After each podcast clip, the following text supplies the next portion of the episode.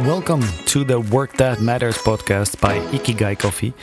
My name is Jeroen Brugman. I'm your host, talking to the people behind the work that matters. If you want to find out more about this episode or any other episodes, please visit www.ikigai.coffee and I hope to see you there. So, ladies and gentlemen, welcome to the first podcast. My name is uh, Jeroen Brugman. Uh, I'm the owner of Ikigai Coffee, and I'm trying to bring more transparency and more connectivity throughout the coffee value chain. And today I have a guest on my podcast. It's the first guest, and her name is Sarah Marocchi. Uh, I've known Sarah for a couple of years now already. Uh, she was born in Italy, Turin, um, studied philosophy and politics in the UK, and had a master's degree in peacekeeping management. I'm pretty curious what that actually uh, uh, encompasses. She's a, a, certified Q grader, certified by the Coffee Quality Institute.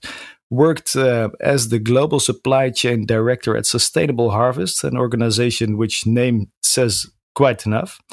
Uh, and she was uh, one of the main consultants uh, working on a project for the Winrock Foundation in Myanmar and we will elaborate a little bit on that, or a little bit. Uh, we'll go uh, into depth uh, on that subject. Um, she's currently the owner of Vuna Origins Consultancy Consulting, uh, making coffee equitable and sustainable. She's a true coffee value chain expert. I'm really proud to have her on uh, on this show as a first guest. Um, I can say, in short, uh, she is a very kind little lady with a big voice and a boatload of knowledge about coffee and how to organize and improve the specialty coffee supply chain. So, Sarah, welcome on the first episode. Yay! Thank you, Jeroen. Thanks for yeah. having me on your first podcast. Really exciting. So good to have you here. We've uh, we've had some experience on um, podcasting before. Mm-hmm, correct. Together. Yes, that was fun. That was fun. It was uh, I think it was a year ago. Um, I helped you out with a recording uh, of uh, a Myanmar podcast as well, mm-hmm. where you interviewed um, uh, Cocoin and um, what was the other? April. April. Yeah. Um, about the project you did in Myanmar. Mm-hmm. Uh, we will elaborate a little bit more about that later on. Um, but um, yeah, it is a really impressive project. So uh, I'm currently offering the coffee from Myanmar. Um, and to be honest, I'm drinking it right now. So. wow, that's great. That's yeah. nicely planned. So, so my, my question to you, my first question is: Are you drinking coffee right now? I am. Yes, I am drinking coffee. Uh, what coffee are you drinking? I'm drinking a Burundian coffee, and I I got the bag from my Coffee Vine subscription. Oh, nice. So Coffee Vine that offers um, multiple um, roasters in one box. Yeah. Um, how many did you have this time? Is it th- three, four, three? I think my subscription now is one. Uh, oh, because one, I have okay. multiple subscriptions, so I try to yeah. um, work with different uh, subscription providers. So I get one from Coffee Vine, I get another one from Shokunin as well. Oh, nice from uh, Yele. Yeah, a really nice uh, nice guy. Um, I saw your um, uh, your presentation of um, your Re:co presentation, Re:co.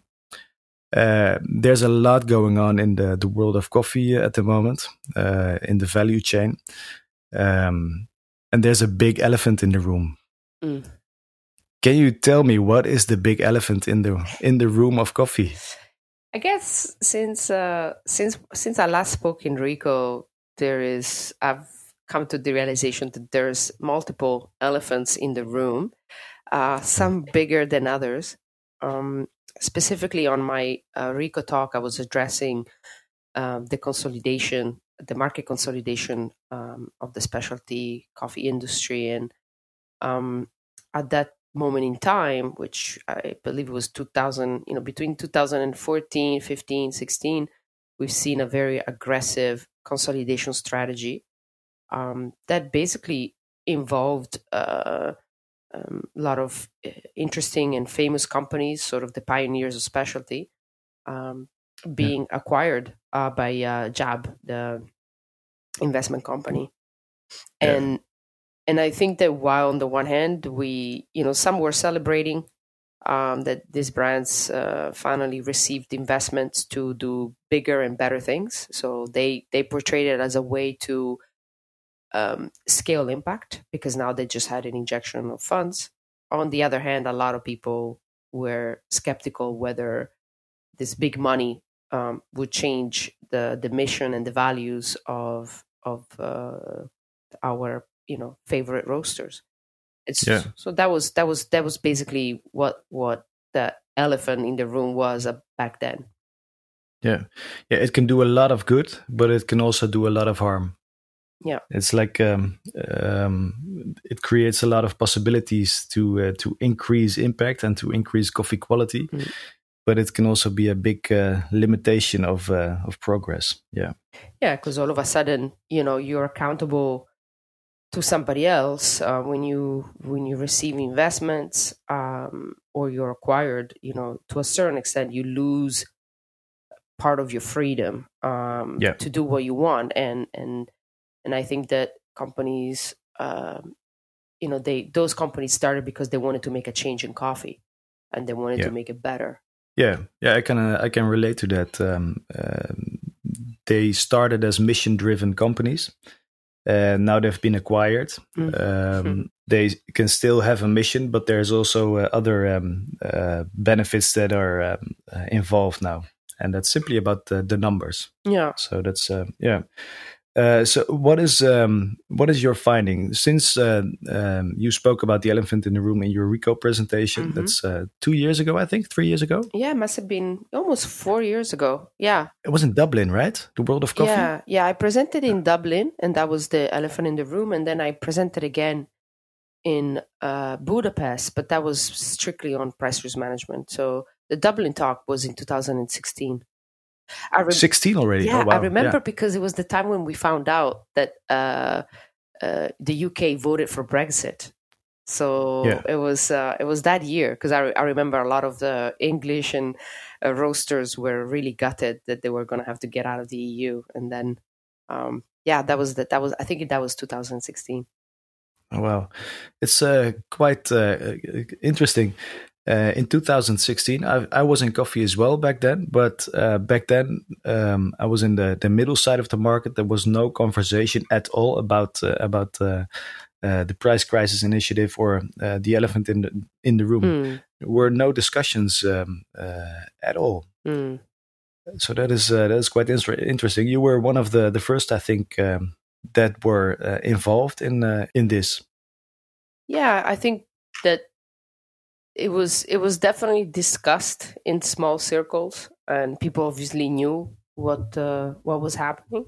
But I think yeah. that the we did not have a an industry discussion about it, and it was kind of all hush hush convos and private conversation.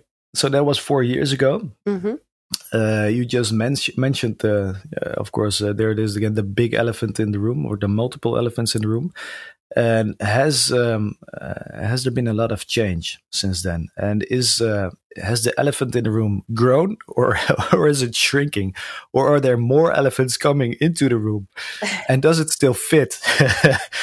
yeah, that's a good question. I I feel that consolidation is still happening and going on, and yeah. uh, that's that hasn't changed. But what I think has improved to a certain extent is um, the ability of uh, value chain partners, whether it's importers or exporters or producers, to absorb and, and mitigate the impacts of the market's consolidation. So we got better at dealing with it, which I, you know, compared to a few few years ago. And and every company has their own strategies, uh, but I think that overall it's it's it's better than it used to be four years ago, and I think we have more tools our, in our toolbox to to deal with consolidation.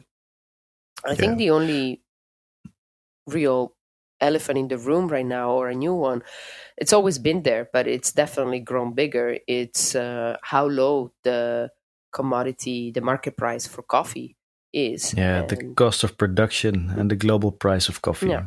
So I, th- I yeah. think that that one uh, the the prices the the market international market price uh, is too low in comparison yeah. to the cost of production of coffee for a lot of uh, smallholder farmers. And um, and the situation you know this this period of low prices has been stretching for now you know two years. Um, and it we are not we're still we're not seeing the light at the end of the tunnel so that's frustrating you're not seeing the light we're not not yet uh, yeah so talking about um, the price of coffee um, to I understand it for a large part, but uh, can you explain how the price of coffee, the global price of coffee, is uh, determined? How is it uh, constructed? Yeah. So and then talking to um, uh, maybe even up to uh, a roaster level. Mm.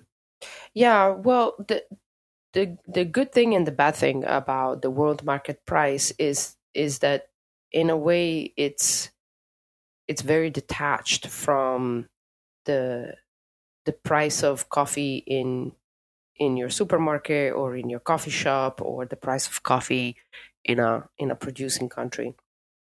Yeah. So when we talk about the, the international market price uh, of coffee, what we are really saying is the the commodity price of coffee. So coffee is a publicly traded uh, good, and uh, you can buy and sell coffee in commodity exchanges, which in many ways function the same ways as the stock market, right? It, but yeah. instead of trading company sh- shares, you you share a, a, good, a raw good, right? Something that eventually you turn into something. So green coffee, uh, cocoa, rice, even orange juice is is a is a publicly traded commodity.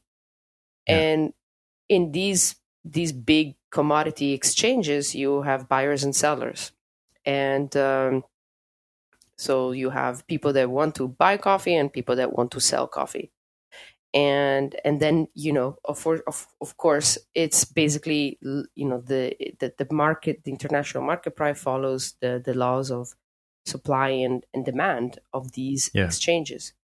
Um, but just like in the stock market, you know, there's you know you have a lot of buyers you have a lot of sellers who have different different agenda and different objectives of what why they're trading coffee in the exchange and then you also have people that are buying and selling purely on the exchange to uh, to make uh, profits, right? So we to make profits, yeah. yeah. So is is it a, a, an even playing field? For example, um, um, the the the value of coffee is it um, uh, can it be manipulated? It's really hard. And if so, yeah. how would it be uh, manipulated? I think it's really hard to manipulate because these are heavily regulated markets. So it's, you know, unlike uh, when you and I, for example, we might end up signing a contract with a, a purchase contract with a producer organization.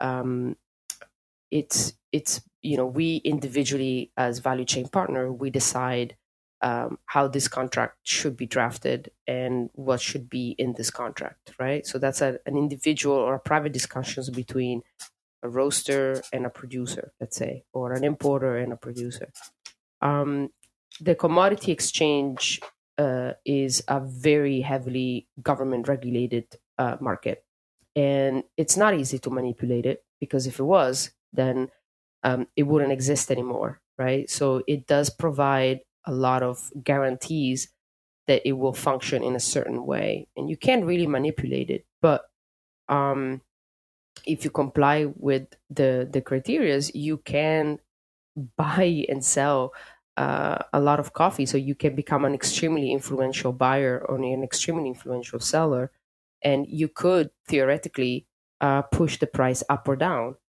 And uh, and that's how you know in the end you know you see these these fluctuations because people are constantly looking at um, how the market is behaving how the world around us is behaving and they make their investment decisions accordingly. So yeah. just like any individual would right? If you own uh, in, you know if you're if you made a financial investment you want to make sure that it's a good one. So you look around you you look at the market you look at the situation around you decide okay am i going to buy or am i going to sell? Am i going to do i trust this to put my money here or not? And so Yeah. that's that's the where the fluctuation uh, in the C market uh, comes and and the, the, the reality that it that this market is very disconnected from the day to day of of smallholders producer organizations uh, but the Yeah. market per se works exactly the way it's supposed to be the commodity exchange market Yeah. In, in what way is it disconnected from uh, the smallholders, and also and also from the consumers? Actually, because in in what way? yeah. Would you say? Uh, would you describe that? Well, because I I feel that um, the the the commodity exchange doesn't necessarily consider the actual cost of productions of a farm in let's say Guatemala or in Myanmar or in Rwanda. Yeah. Right. The cost of production is just uh, the yeah, as it says, Yeah. uh, the production costs Yeah. of a kilogram of Yeah. coffee. Yeah. I mean, the the com- green commodity green coffee is an anonymous coffee with a very uh, particular uh, characteristics, both in terms of uh, uh, physical and in a way the way it tastes, right? And it's very Yeah. much a commercial type of coffee, um, and it's a coffee that we might be able to drink in some of the commercial blends or some of our instant coffee and so forth. There might be also some some really good coffee that is traded on the exchange, but the majority, the expectation is this is this is a commodity product, and Yeah. and what we're dealing with. So it- and we don't even know where it comes from, right? We don't know if it's um, you know if it's uh if it's a Nicaraguan or or, or a Honduras coffee. So it's it's basically a, a black box where you pick your coffee and you're you're guaranteed some level of quality, but not not not much from that.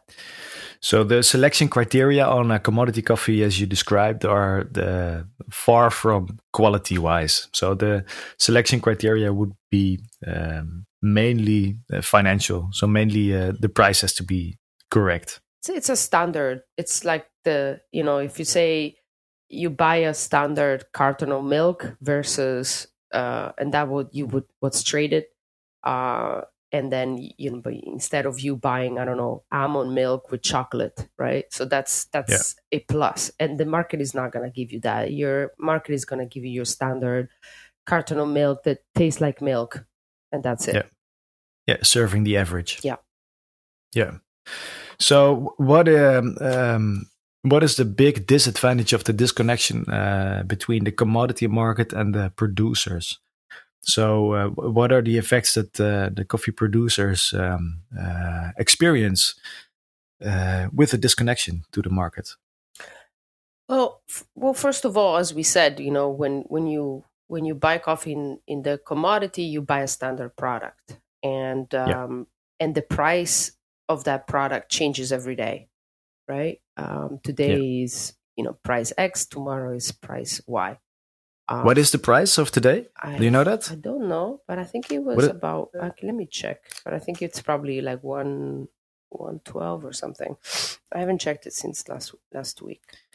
Uh, Yeah, okay, last week, so one twelve was uh, per pound mhm. of green coffee. Green coffee, right? Yeah, green coffee. Yeah. Um, and so yeah, so that's that's the standard. But then you know, you there's people that you know produce coffee, and and their reality, you know, you you take for example a producer in Brazil that has you know maybe 50 hectares of of coffee farm, and then you have a smallholders in the in Guatemala who has 1.5 hectares and then you have uh, another smallholder in in Rwanda that has two hectares, and then you have somebody in Indonesia that or Vietnam that uh, you know, or let's stick to Arabica uh, in Indonesia with you know maybe five or six hectares. So their their everyday reality are very different.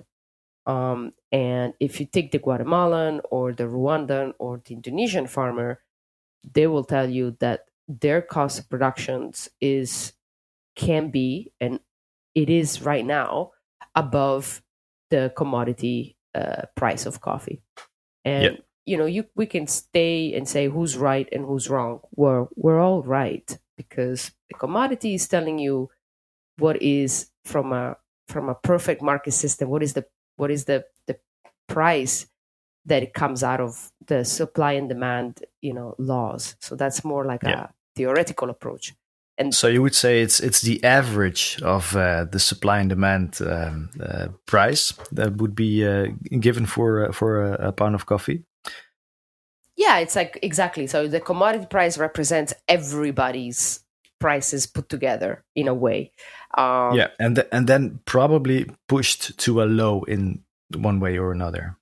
Well, so, yeah, exactly. Because th- that is the market, uh, the the the stock exchange um, and the the the, uh, the, mechanism of it, uh, trying to create uh, the best bang for your buck. Yeah, and uh, try to buy it as uh, as cheap as possible and to sell it for as high as possible. Yeah, and it's just you know the day when you have more, you have a lot of buyers and no seller, the price is gonna go up, and the time when there are yeah. more sellers and no buyers, the price is gonna go down. So it, it doesn't. It's not about costs it's about yeah. supply and demand and yeah. it's very different from you know the, the, the coffees that is produced by smallholders that's a you know they have a completely different discussion around price yeah. yeah I believe uh, 70% of uh, all coffee worldwide is being produced by smallholders. Um, but uh, the smallholders, um, they don't um, quite benefit from uh, from from the our luxury coffee culture, which is uh, mainly based on the global price of coffee, on the world C price. The the way I personally see it, the construction of the coffee industry uh, as it is right now, uh, if we continue to move forward the way we are drinking coffee right now, uh, serving the average. Um, coffee farmers will um, uh, choose other crops uh, coffee farmers will stop producing because the cost of production is higher than the uh, the price they receive per pound. Mm-hmm. What are the best alternatives for coffee farmers to do? Is the uh, can they uh, should they stop producing coffee? Should they aim on specialty coffee, which which is my per- personal preference, of course. Mm-hmm or is is that uh, because you have seen um, uh, the value chains, you've seen the uh, the farms, the different crops they they can produce, or is it even that they should uh, start producing illicit crops uh, like opiates? Um, what would be the best option for coffee farmers right now? I think that it's it's a hard. This is a hard question. Um, I I feel that everybody, every farmer will have to draw their own conclusions um, in the end. I mean, there's definitely an argument for for for saying, well, if if you feel that producing coffee will will force you, I mean, if your production um, the the cost of your production is higher than what you can realize in your sales, um, then you shouldn't do it. And yeah. that's a very sort of black and white approach. Easier said yeah. than done because obviously the the, the the the context in which these in which farmers are living may not give you a lot of other alternatives right? It's easy for us to say well if this doesn't work you know switch to something else. Um, yeah there's a lot of nuances uh, to it. Yeah. Yeah exactly. And it's it's not always this easy uh, to just to just you know change.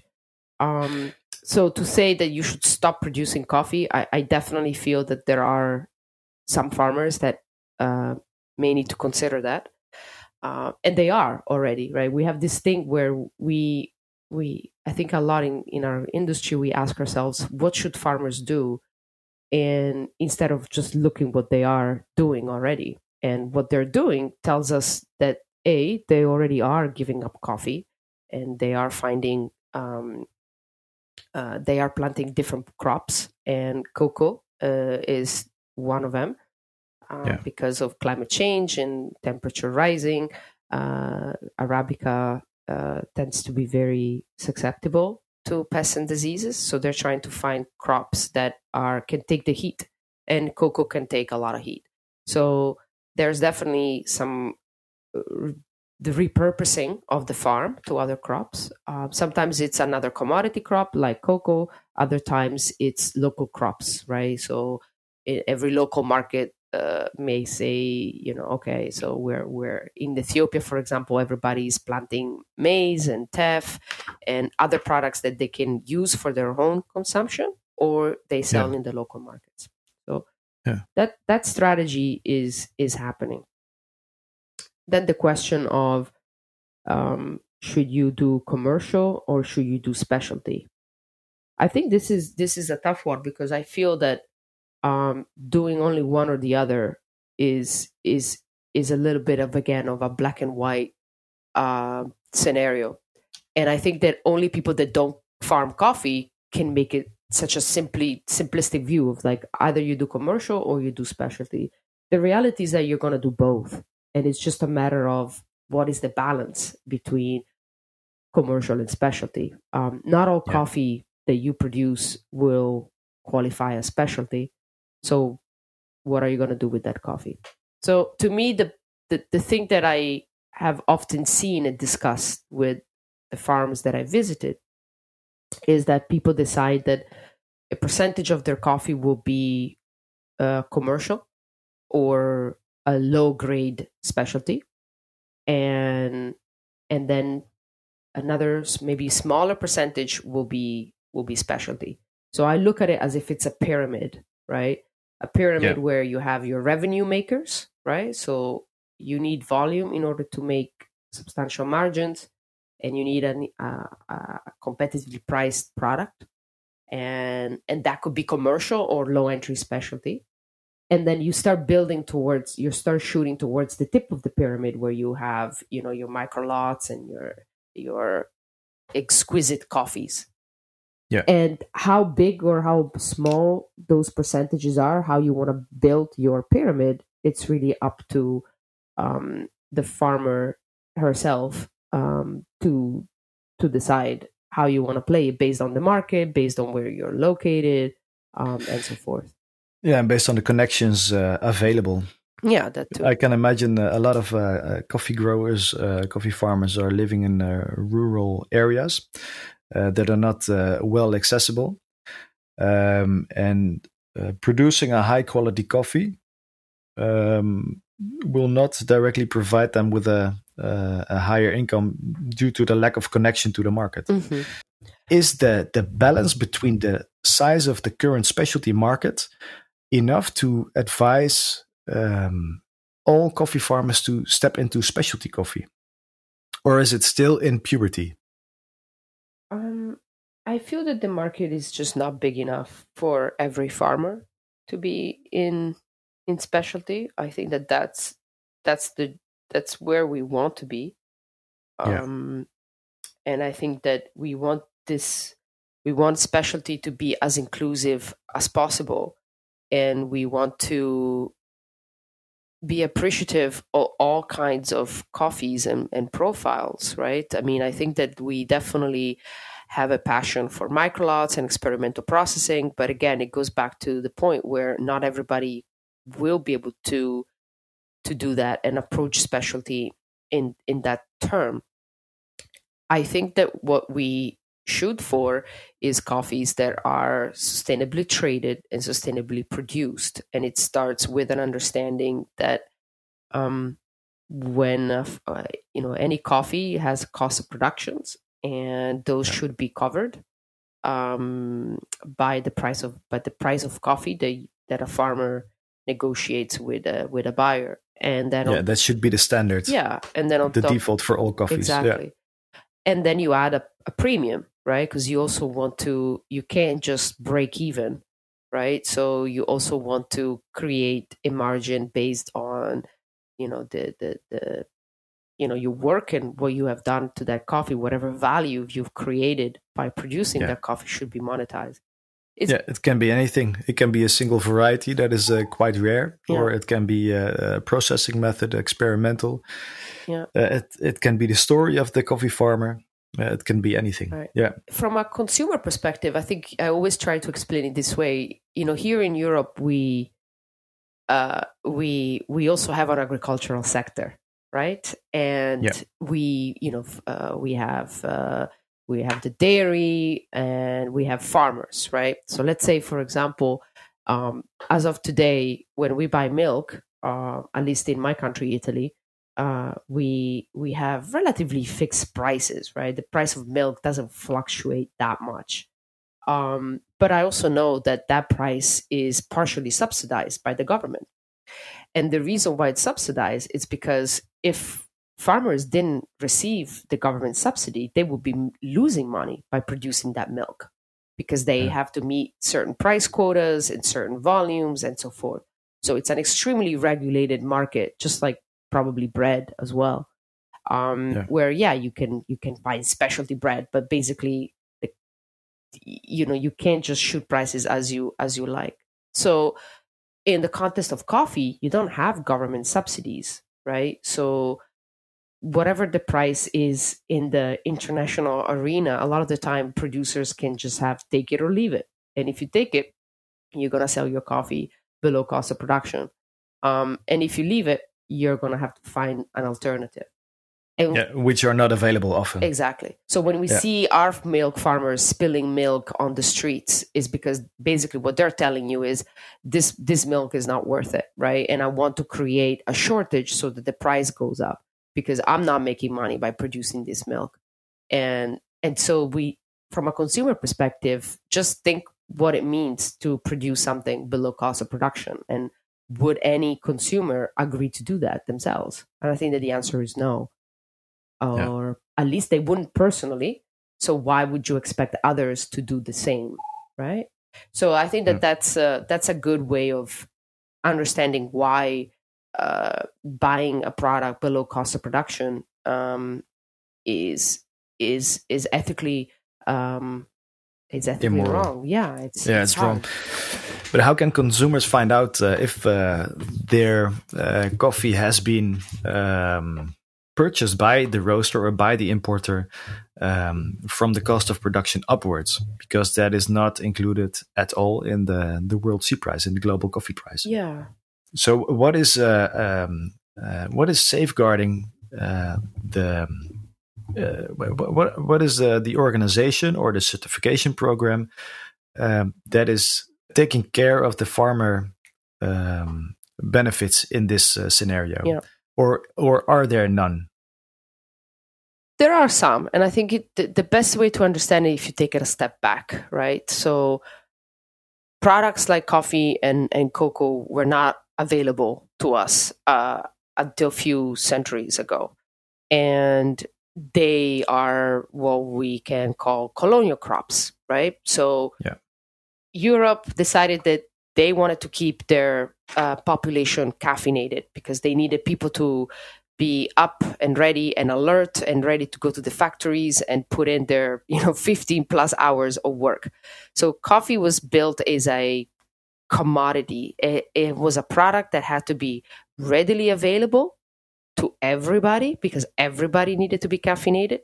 And it was a product that had to be price accessible, meaning everybody needed to afford it, right? If you want your population to be alert and caffeinated, you need to make that product available everywhere and it has to be cheap. Yeah. And and that went completely against the idea of well how does it cost to produce coffee. Nobody really cared because the colonies were producing coffees, right? The colonies were extracting resources, natural resources, and exploiting uh, human resources or labor to produce it. And it didn't matter if you know folks in Indonesia wanted to produce coffee or not; they didn't have a choice. Sla- slavery, in, yeah. yeah. yeah, it was forced labor, it was slavery, and so forth. Yeah, so from the get go, we have this understanding that coffee is cheap. And because we wanted it cheap, not because it was cheap to produce. We made it cheap by forcing other people to do the dirty work. Yeah, the and default then, is uh, is cheap. Yeah. Yeah. And now, of course, that that system uh, has changed, but in any way, um, in many ways, we've sort of kept this understanding that products that come from the global south like coffee, like cocoa, um, need to be accessible because they are a mass consumed product. Um, and that's where I why I think a lot of consumers, whether or not they they have a they care about sustainability or they are aware around or they are sensitive to social issues which most of them are because most people are they also have this understanding that coffee is cheap. It's always been cheap. So it's hard from the get-go to question you know out of the blue all of a sudden am i buying a product that is keeping people in poverty. That's not a um, that's not a reasoning that a lot of consumers go through when they're shopping in supermarkets. And because yeah. it was never framed that way. Um, so when we start thinking about specialty one of the first things that we did in the late 90s as, as an industry it was starting to to talk about the people behind the coffee, right? Go the faces, the hands that pick the coffee, because there was still this assumption that somehow coffee was born out of cans in supermarkets, right? Yeah, so that's yeah, these miracle plastic bowls that are yeah. Exactly. So it's like all of you go to the supermarket and there's coffee. Most people don't even know it's a fruit or that it grows in uh, in within the the tropics uh, and so forth. So by late 90s early 2000 uh, that's the first movement to to let that wanted to make people aware, consumers aware that there are actual people growing this product and that they're they're undergoing a lot of challenges to put that coffee on on the shelf for them.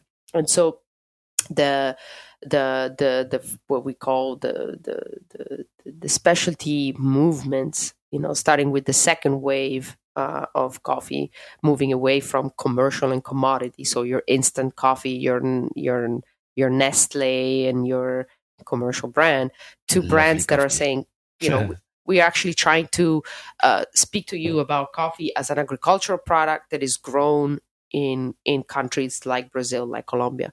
And so, in that sense, in the early, late '90s, early 20, early 2000, certification did a huge, made a huge contribution to um, at the consumer level.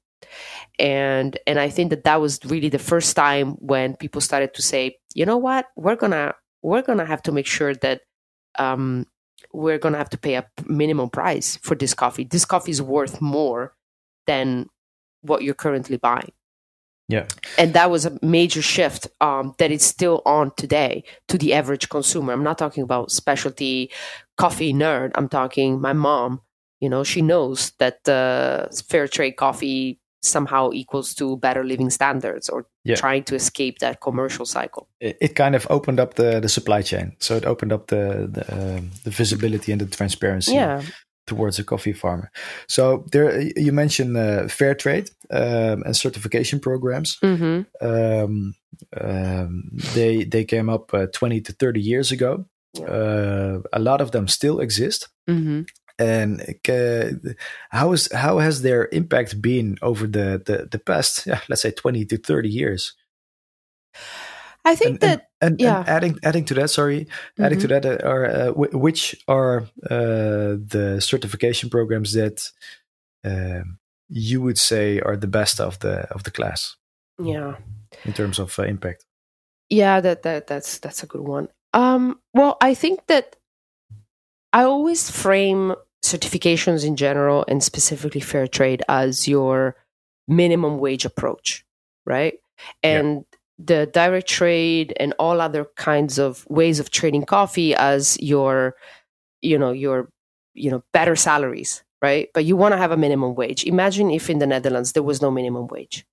Um, who would be, you know, conceptually speaking, making sure that people don't get paid below a certain a price point uh, makes sense because you want to make sure that you don't, you know, we don't take advantage of people with uh, less resources, um, and we want them to lead a decent life.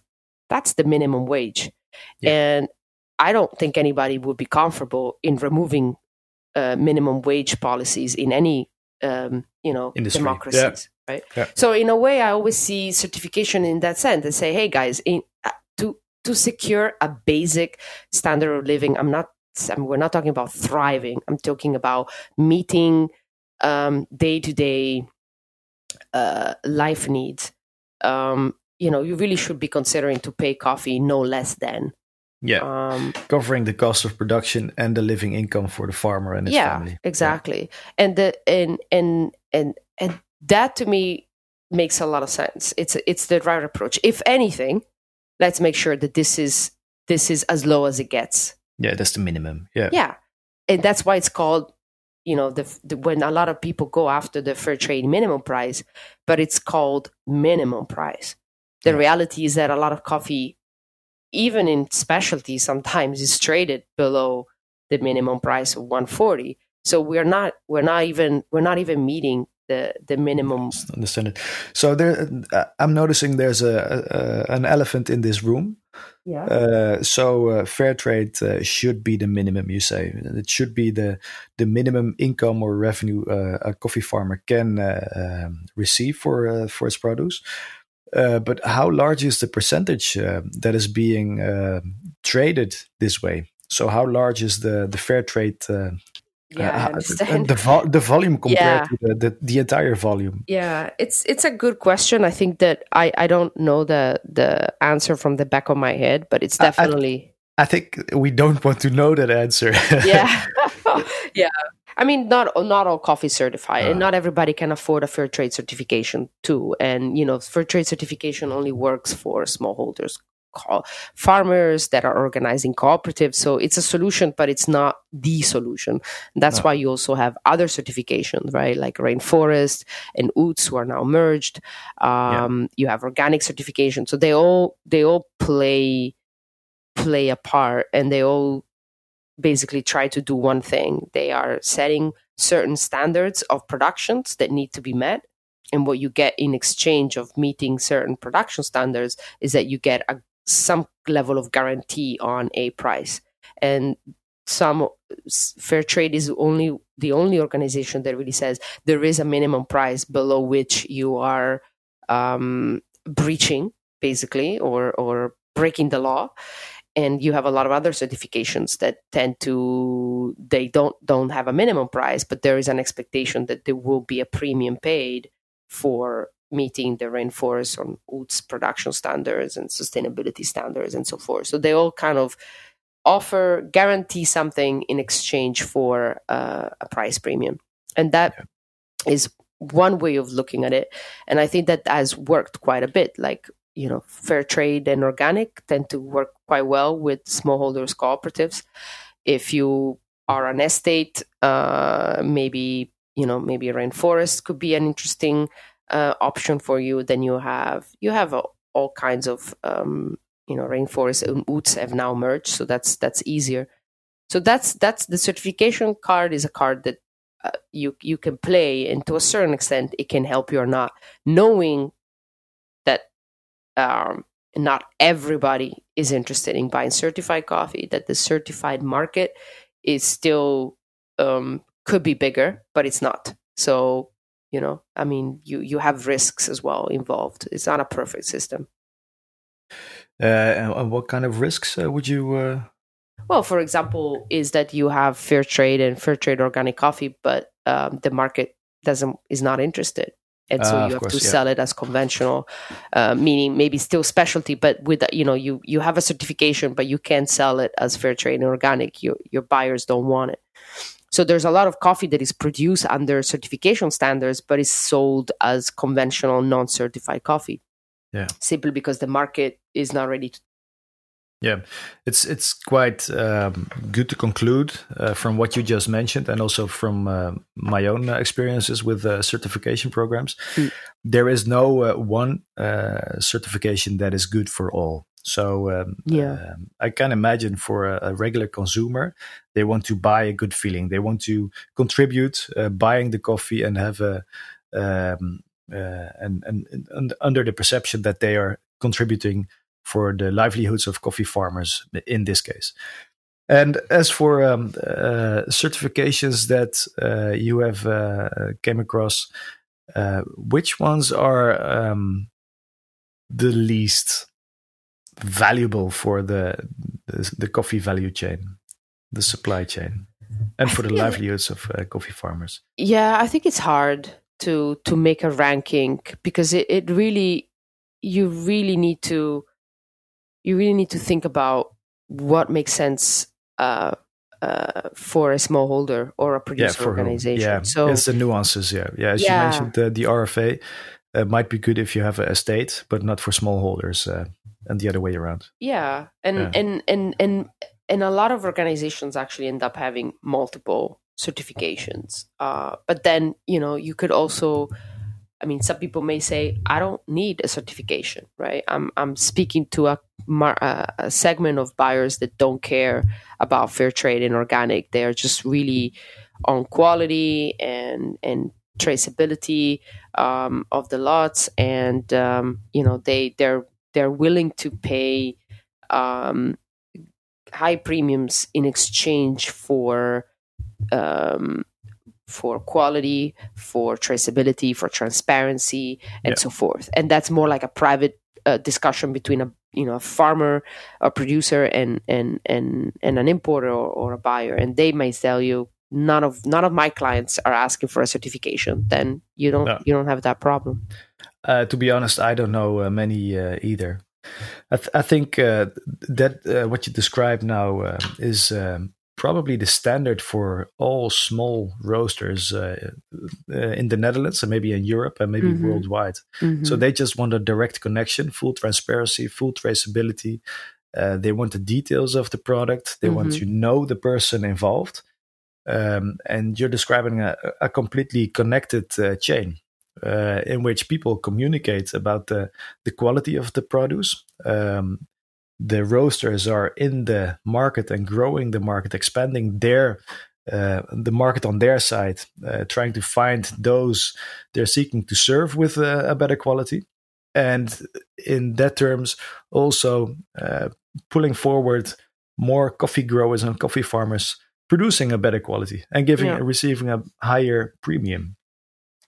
And there's a lot of small roasters uh, involved in the the entire industry, and they all take a little part in this. But to be honest, I think that is quite a big uh, industry. It's a fast growing uh, volume. Uh, I keep on hearing stories of uh, colleague roasters. They they double their uh, their volume each year, and it's small volumes, but it's doubling. It's going super fast. So for me, my my vision on uh, certifications, I don't uh, attach a lot of value to it. Uh, it is good to create um, some sort of a scalable um, model to maintain uh, pricing, uh, a minimum. But I believe the whole specialty industry is moving far from, not far from that, but moving, um, yeah, moving away from that and taking responsibility um, for their supply chain. I think that is the most important thing. Just take responsibility of your supply chain. Don't, don't you Mhm. agree? Yeah, I think it's I think it's definitely so. And I mean this this taking responsibility of your own supply chain or having direct contacts is possible because you know uh, through the fair trade and the certification system we were able to break up the commodity chain already, right? So Yeah. You know it's always there's always an evolution. Um, we start with uh, small gains, and then these small gains will allow you to make new gains and so forth. So it's it's it's it, it was by you know mid 2000 or by let's say 2008 9 when really direct trade started to become a um, a business model. Um, this was possible because by then we already knew who was producing coffee. We knew producers. We knew their realities. Roasters started to travel at origin, something that was never done before. Um, you know, in the 80s and the 70s, no coffee trader was traveling to meet farmers. So now all of a sudden, you know, you're saying, "Hey, I I know who I understand who we are dealing with. They I've met them, I've visited them, I'm cupping coffee with them.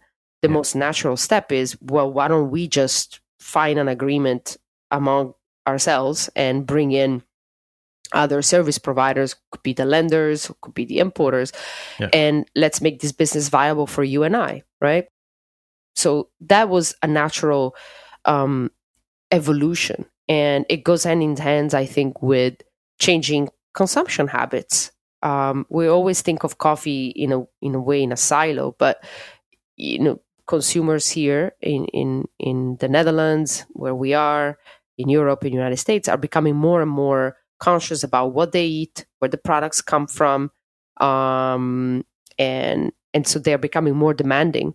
You know, t- twenty years ago, nobody would question the quality of food that would be pro- put out in supermarkets or you know massive supply chains. Yeah, now we're just diff- there. There were no questions about it. Yeah. Exactly. People just wanted. The, I mean, how many exactly? Like people were did not have that as a priority. Now it is a priority. Yeah, so there was no diversification. Yeah. Exactly.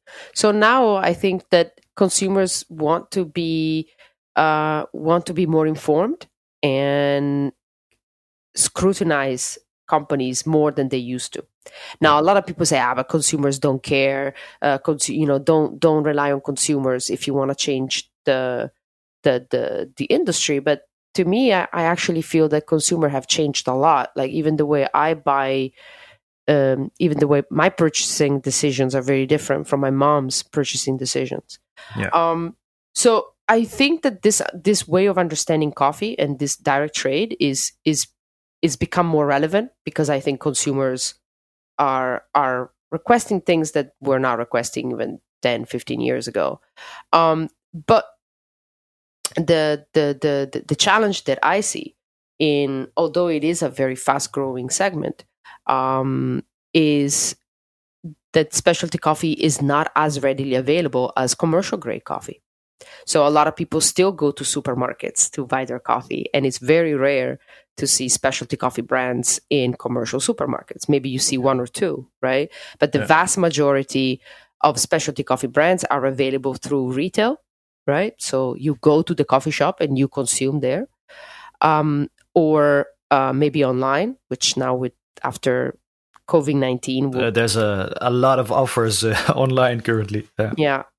Um, so you know, so when you go to more mass uh, uh, outlets for for coffee, uh, and you go to supermarkets and so forth. Um, if I'm my mom and I definitely do not buy coffee online and I definitely do not go to coffee shops, I go buy my coffee in the supermarket, right? When I do yeah. all my grocery. And what the do I buy? Yeah. yeah, the convenience stores. And what she will buy is either a commercial brand or a certified brand of fair trade and organic and that at that level of convenience certification is better than you know I, I, hope that more people will go there so i still see that role being played um, while specialty catches up with becoming more readily available because i think that so far uh, specialty coffee is still confined to the geographical has geographical limitations right so if i live in the countryside um, where do I get my specialty? Yeah. Um, I have to be online, right? And up until six months ago, online was not even really a thing. Um, and if I go online, then I need my brewing equipment at home. So you can start seeing why it's true that direct trade is gaining a lot of traction, um, but it, it can't it can't cover all of it. And you will always have consumers that are not willing to pay some of the prices that specialty is offering. So then yeah. you go back to your minimum wage, like, hey, but at least try to buy something that doesn't keep people in poverty or or so forth. So I, yeah, it, to me, it's never a question of who's better or what's more important. The question is, can we make sure that we grow our pie bigger between the certified and the direct trade and take over? Yeah, yeah, open, open up that market. yeah, yeah. I think specialty coffee has a big role in that to uh, mm-hmm. create more awareness and and uh, to to to yeah to to open it up uh, um, more towards aware awareness that more people also in the supermarket would uh, choose a fair trade coffee over a commodity coffee. Mm-hmm. Um, that is uh, that is an important role for specialty. Um, but uh, speaking of of this, you have Vuna Origins Consulting. Mm-hmm. Um, and this is uh, something you consult in for coffee roasters uh, and importers. Yeah. Um, so, can you explain what are what is your main uh, main focus uh, point uh, with your uh, with your company? Um. Okay. So I started co- I started Vuna Origin Consulting in 2015, and the idea, you know, the mission was to make coffee more equitable and sustainable, and and uh, I wanted to do that by um, basically providing a range of services and products that could help companies wherever they are in the value chain, producers, importer, roasters, to achieve that. And so I decided to look at I to look at the supply chain and look what kind of services and products can I offer in order to enable value chain partners to make coffee equitable and sustainable. And so I decided to divide all my range of products and services into what I call four coffee journeys. And coffee journey one, which is production of coffee, so actually growing it and, and producing coffee. Uh, coffee journey two, which is access to market. So think about all the work, um, you know, uh, moving the coffee from a producing country to a consuming country, um, finding the buyers, and so opening up that value chain, so access to market. Coffee Journey 3, which is product development, so more about working with, in this case, roasters in producing products that make sense to them and make sense to their consumer. So finding products that um, are meet the quality standards, but also meet their consumer expectations and so from blends to r&d and so forth or even setting up specialty coffee program i'm working with a couple of large commercial brands and i'm curating their specialty coffee program. So that's coffee journey 3 product development. And then the last journey coffee journey 4 is digital growth and consumer engagement which is basically supporting companies in increasing their presence in the digital space, um, whether it's website or social channels, um, and help get um, help them in engaging with consumers better on digital channels. So that's uh, market intelligence, social listening, and and so forth. So Coffee Journey Four really is everything about uh, digital growth and engagement. So with these four journeys, I feel like I am able to support companies in achieving their mission and by making coffee sustainable and equitable. Yeah, nice. Uh, Sarah, one uh, one last thing before we uh, wrap up. Um, mm-hmm. I have, uh, as I mentioned before, you were involved in uh, in a project in Myanmar, in Burma. Yeah. That was that, that that made quite a lot of fuss and uh, it was funded by the USA to train farmers in uh, in the region uh, around uh, Hopong yeah. Uh, to produce specialty coffee instead of opium. And this project was quite successful. And yeah, maybe you can uh, elaborate on that. I have some some things written down. I have told this story to to many people already before. Yeah also with the involvement of uh, the United Nations in uh, a nearby village and the farmers crossing over. It, it's yeah. an interesting story. So, ca- can you tell me more about that? Yeah. So, yeah, when um, economic and political diplomatic uh, sanctions were lifted from Myanmar, the USAID and other uh, government development agency decided to invest in Myanmar and help them achieve economic growth. And uh, through Winrock International, um, USAID wanted to develop um, agricultural and rural value chains in Myanmar.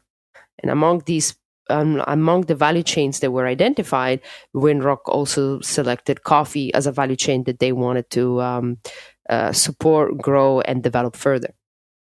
And they are operating in southern uh, southern Shan state, which is one of the sort of the one of the food baskets of of Myanmar, and they started with in a particular area, um, a region, and working with quite a few quite a few communities. Um, the project lasted for about three to four years, and in those four years, of course, um, the scope and level of engagement uh, grew and other neighboring communities that were not originally involved in the Winrock uh, Coffee Value Chain program uh, showed a lot of interest because the project was going very well. It was a very successful project. Um, international buyers started to come, and Myanmar started to gain traction as a specialty coffee origin. And so, specifically, the the farmer group that you've you've mentioned, Hopong, uh, joined the project quite late, actually, almost uh, you know towards the end of the project, because they heard about the trainings that were going on, they heard about the quality that was being produced, and they just wanted to be part of it. Um, they were in a region that it was different, a region where Winrock was uh, officially operating, and they were operating uh, in a region where you had a United Nations uh, program. We call it the crop replacement program. So, a program where you try to replace the growing illicit crops like uh, opium and yeah. convert it to licit crops like coffee.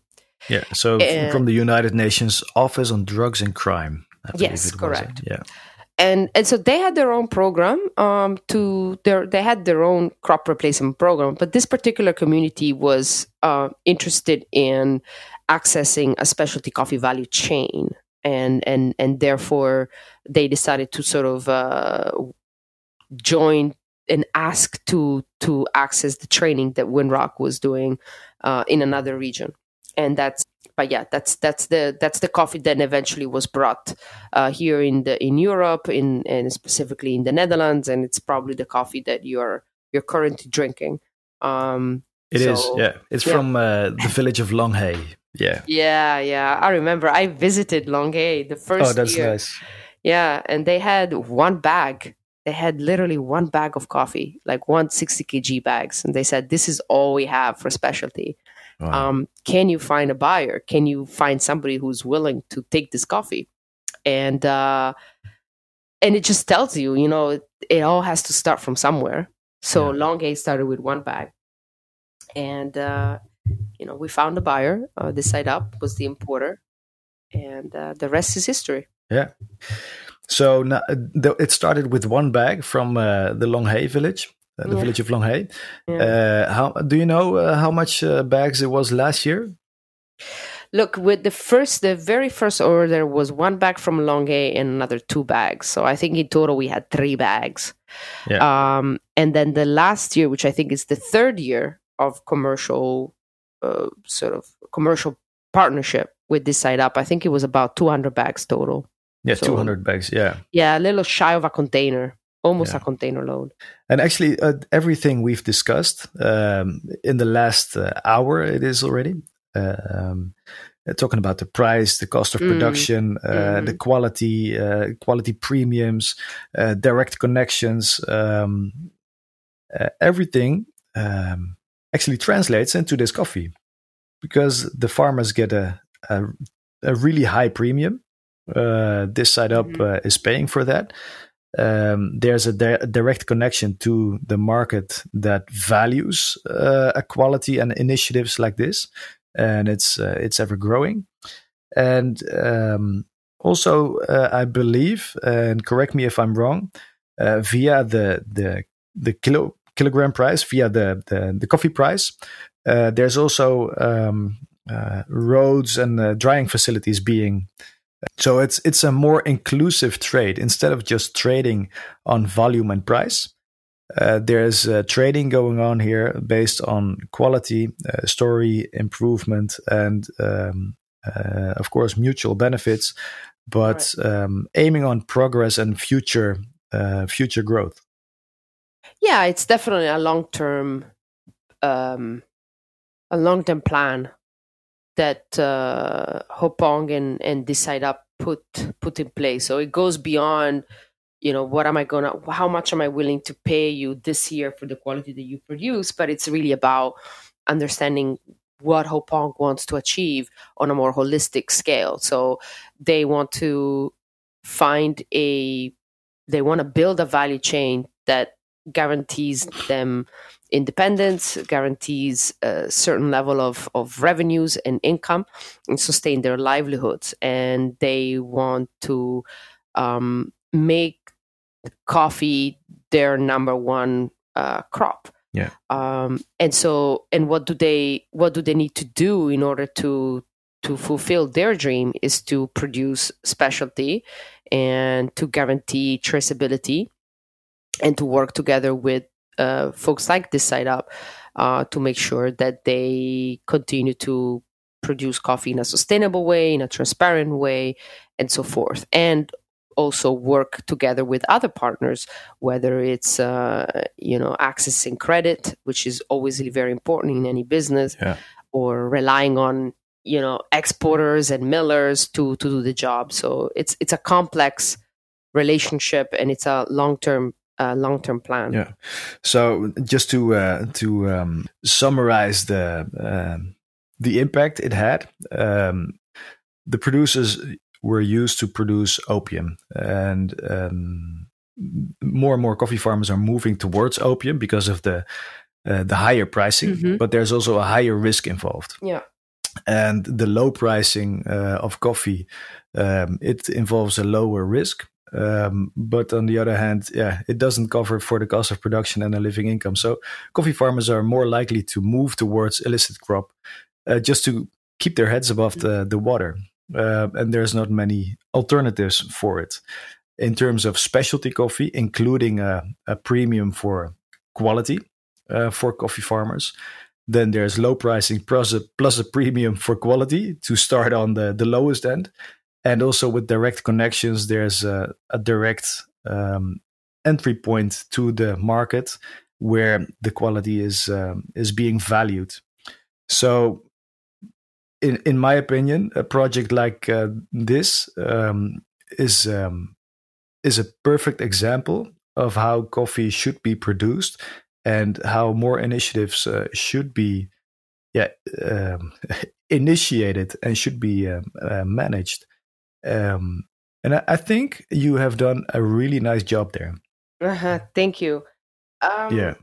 Well, first of all, I think it's really important to remember that farmers are not going to wait for coffee professionals like you and I um, to come up with the right answer, right? So if they feel Yeah. that their livelihoods at risk, they're not going to call me and ask me, "Hey, Sarah, what should I do?"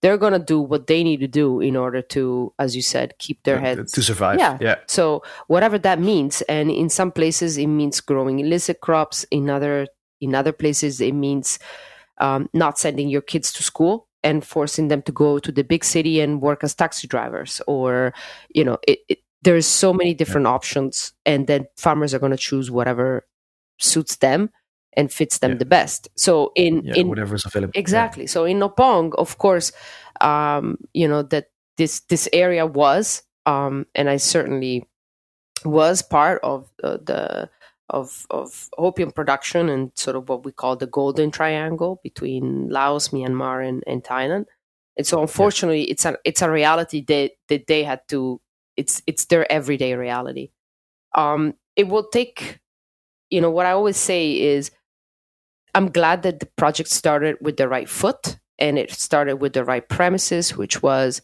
we all we all do something better in exchange for something else. And that applies both to the farmers who still need to produce specialty and they need to comply with traceability and sustainability. And it, it definitely applies to TSU that on the one hand is is is is going to have to remain a buyer um, regardless of what the market situation is. For example, now, I mean, right now in the Netherlands, it's a tough market, and TSU is still, like, you know, is it, you know, we hope it's committed to to continue being a commercial partner, and and what they get in exchange for that is the the trust and the you know the product the farmer. So it's it's a give and take. Everybody gives something and takes something, and I think that that's the that's the right premise, and we hope that it will last for a really long time, right? So it, because it's good to find the right premise in year one, year two, year three, right? In a way, Yeah. it's it's relatively a new product, it's a new relationship. It's like it's like dating, right? It's like the first few years everything is is great, and then you start hitting a, your first uh, roadblocks, right? So how good are the two partners in working out their problems and overcoming it? And I think that when you think about fair trade, sorry, direct trade, you Yeah. really think about well you know this is a long-term relationship so we are bound at one point to hit a wall and the ability is how how do we overcome it Yeah. and i think that covid-19 is a perfect is is maybe the first wall that um, that relationship will will will encounter. And from what I'm understanding is that I think that they are they're both trying their best to overcome this first wall, and that's where you want to be. Um, yeah. So to say that oh we do direct trade, everything is going to be um, you know great and no problem everything will be jolly it's it's not true no. um, so that's that's why direct trade is harder than you think right yeah. it's not but on the it, there's a lot of uh, room for more possibilities uh, more development but there's also yeah there, there's still a lot of uh, uh risk for failure it takes work yeah absolutely yeah. yeah. but yeah i mean it offers multiple i mean at that point you you can think of solutions that might not be applicable in other places. So you have a lot of there's a lot of innovation that can yeah. go in, and there's as long as people's are you know their hearts in, is in the right place. Um, I think that there's a lot of innovation that can happen. A lot of interesting projects uh, become very unique because the problems that they are facing are very unique. Uh, but it is a lot of work. So if people say, "Oh, I'm just going to do direct trade because it's easy," I was like, "Nah, that's not easy. Is not what I would associate direct trade with. I think it's really hard and really complex, and it takes a lot of commitment. But if you yeah. do it right, um, it can yield a lot of success and a lot of satisfaction." Uh, Sarah, to conclude our um, uh, the very first uh, podcast uh, Ikigai Coffee has uh, has now done, and uh, to conclude our conversation, uh, I have one uh, final question for you. Mm-hmm. Uh, so, if you can uh, remove all barriers and constraints, uh, mm-hmm. what project would you do and why? I, yeah, I would combine two projects.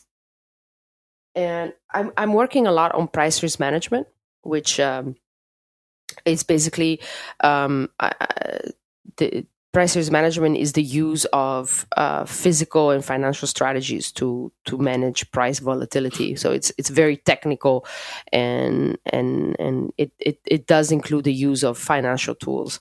Um, but and then there's other projects that I work on, which is on living income, right? Which is yeah. moving away from minimum wage, right? So it's like first we said what is the minimum wage and now we're thinking about well what is what is a living income in kenya or in ethiopia or in colombia right so yeah. a, a, project that addresses both that starts with what is a living income for a farmer that grows coffee on on a hectare of, of, of land and then so use the tools available for us to determine and establish what that living income should look like at the farm level and then work with cooperatives to use price risk management as a way to reach and guarantee a living income to its uh, members.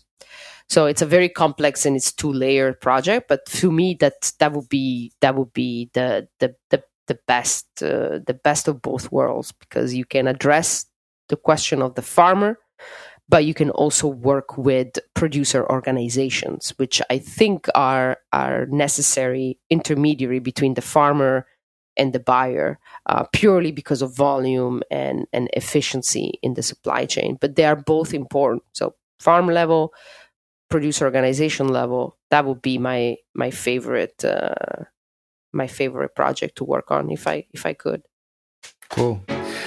Uh, Sarah, I want to thank you a lot for uh, for being on the, the podcast, for being my first uh, guest. We can keep on talking about the issues in coffee because there are a lot of uh, issues, uh, but we can also fill in um, a lot of solutions and uh, opportunities. Um, so um, I want to invite you to a later podcast as well, and we can just continue the conversation again.